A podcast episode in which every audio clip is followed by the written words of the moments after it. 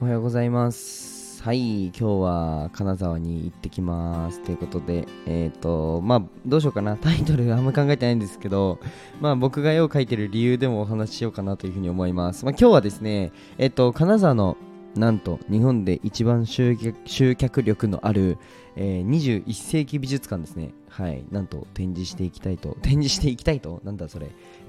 僕の絵が展示されるので、見に行ってこようかなというふうに思います。で、今日から、13日までですね、13日まで、展示されるので、ぜひね、お時間ある方は見に来てほしいなというふうに思うんですけど、時間がですね、8月の8日から、8月の13日までで、初日が、13時から18時までで、最終日は10時から13時までで、間の5日間は、10時から18時までとなります。で、ここに飾られた絵が、そのままベトナムに行きますということでね、めちゃめちゃ楽しみなんですけど、アーティストとしてのひじりってめっちゃ久しぶりなのでアーティストひじりをしていきたいなと今日は、はい、思いますね。最後になんかアーティストが集まるレセプションパーティーもめっちゃ楽しみなので、はい、なんかパーティーとかすごいな、初めてですわ僕まさかね、田舎の貧乏者がね、アーティストのパーティーに出れるなんて思ってもいませんでしたね。はい。そんな感じで、ね、めちゃめちゃテンション上がって楽しみなんですけど、いやでも本当に冗談抜きで、多分一般の本当にもう家庭よりも全然ね、本当に貧困というか、かなり苦労はしてきて、もうパーティーなんて本当に考えられなかったんですね。そうなので、努力って、それなりに報われるぞっていうところをね、ちょっとはねお見せできてるかなというふうに、スタンド FM 上でね、まだ僕は起業してない時から音声配信をしてたので、ちょっとはね、なんか頑張ってりゃこうなるよっていうのを、過程をねちょっと出せてるかなというふうに思うので、引き続き頑張っていきたいと思います。はい、ではね、スポンサーコールに入りたいと思います。この放送は日本の文化を広めたいオーストラリアの和紙アーティスト緑のカエルさんの提供でお送りします。カエルさんいつもありがとうございます。で、カエルさんのチャンネルと、あとノートとインスタ、そして Kindle の、URL ですね、概要欄に貼っていますので、ぜひご覧ください。僕のねおすすめは、インスタまず見てほしい。まずインスタ行って、アートを見てください。で、めちゃめちゃ和紙アートかっこいいので、和紙であとランプ作ってるので、ぜひね見てほしいのと、でその後にまず音声聞いてください。カエルさんの生き方ですね。カエルさんの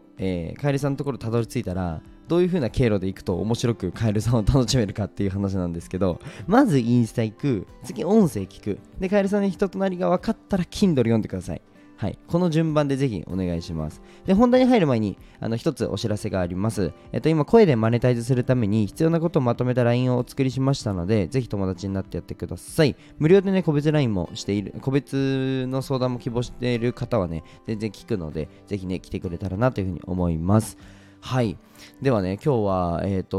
今東京なんですけど、ここ東京から、金沢に、新幹線で旅立とうと思うんですけど、なんか結構あれですね、起業してというか、起業してこの、自分で事業を進めることとプラスで、アーティスト活動をしてから結構移動が多くなったなっていうふうに思ってて、で、東京に住んだ理由としては、移動が少なくなるっていうのと、あとは、移動時間が少なくなるっていうのと、あとはね、僕のことをサポートしてくれてる、一緒にお仕事をしているメンバーの中央値がここだったので集まりやすいっていうところで、Google のピン刺して引っ越しをしたんですけどはい、そんな感じで島内に来て、すごくね、エネルギーを感じてるわけですけど、すごいね移動が多いといいなっていう風に思う瞬間もあって、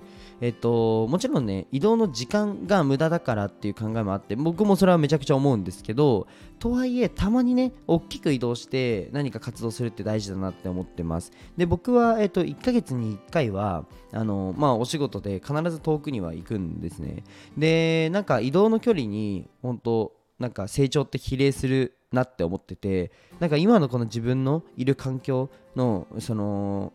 僕たちの今考えだとか思考とか価値観ってこの自分の今までの過去の経験体験から全部成り立ってるので、なんか自分のこの環境に依存しちゃうんですよね。っていう時に全く知らない土地とか全く知らないところに行くと、まあなんか新たなものが吸えるわけですよ。で自分自身をどんどん成長できるっていうのがあるので、まあなんか移動はいいなっていうふうには思ってます。とはいえね、まあお仕事の、時間がやっぱりメインで僕は取りたいので、移動時間はなるべく少なくとは思ってるんですけど、まあ、こういったね、まあ、金沢とか僕行ったことがないので、まあ、初めて、行くのでめちゃくちゃ楽しみです。はい。でホテルも取ったんですけど、ちょっとねまあ何でしょう、僕逆にビジネスとして行くんだとしたら全然なんか僕本当床で寝れるの、本当どこでも寝れるので。なんかいいとこ泊まろうとは本当に1ミリもならないんですけど、ちょっとアーティストとして、まあ、行くってなった時に、まあ、少しね世界観をなんか自分自身にも落とし込みたくて、まあ、このレセプションパーティーをやる、まあ、会場まで言えないんですけど、そのパーティーをやる会場でもうホテルでやるので、もうそこのホテル取っちゃおうってことで、もうパーティー会場に泊まろうかなというふうに思ってます。で結構なんか有名なホテルらしくて、僕全然詳しくないんですけど、なんかすごいね、なんかそういうのも楽しみに、なんかワクワクしてます。はい。なんか僕本当に多分皆さんからしたら結構普通なことでも、なんか僕幸せの閾値が低すぎてっていうのはめちゃくちゃいいことだと思ってて、なんか普段例えばそうだな、僕その3月に初めて友人と遊んだんですね。初めて遊んだって言うとなんかあれですけど、初めて友人とどっか遠くに出かけるって体験を、21にして初めてやったんですね。それまで自分のなんかボランティアやったり、ビジネス勉強したり、看護の勉強、医療の勉強したりだとかで忙しかったので、友達と遠くに出かけるってことをしたことがなかったんですよ。なので友人と初めて旅行に行ったんですよ。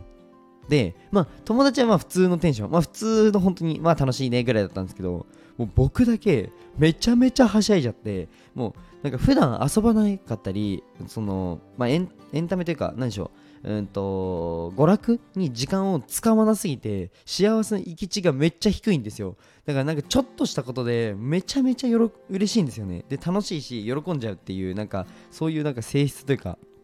を持ってるらしくて、だからその新幹線に乗るだけでも嬉しいし、車で遠くに移動するってだけで嬉しいんですよね。はい。まあ、僕のこの声からはしゃぎ具合は多分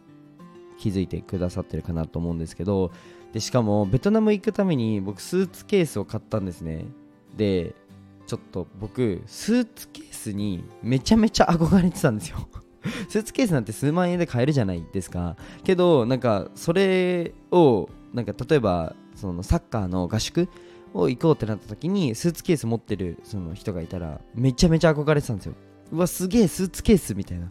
で僕はエナメルっていう斜め掛けのバッグを持ってってたんですけど、まあ、そこに全部詰めてって、なんかあとボストンバッグみたいなやつですね。まあそっちの方が安く抑えられるので、まあ、そっちで手持ちでね持って大きい荷物持って行ってたんですけど、なのでスーツケースにすごい憧れを持ってたんですね。でなんとスーツケース買ったんですよ。はい。で別にスーツケース買ったんですよってそんなに自慢することでもないと思うんですね。皆さんでも持ってると思うんですよ。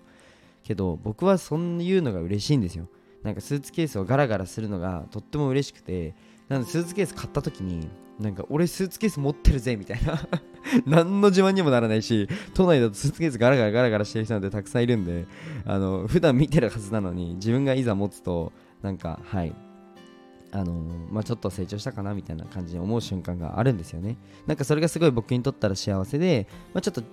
まあ、もしかしたら周りから見たらちっちゃいことかもしれないんですけど、その、まあ、ちっちゃな幸せを日々感じてるっていう話でした。はい。でベトナムに行くのでスーツケースが必要なので買ったんですけど、マジ便利ですね。で全然安いの買ったんですよ。そ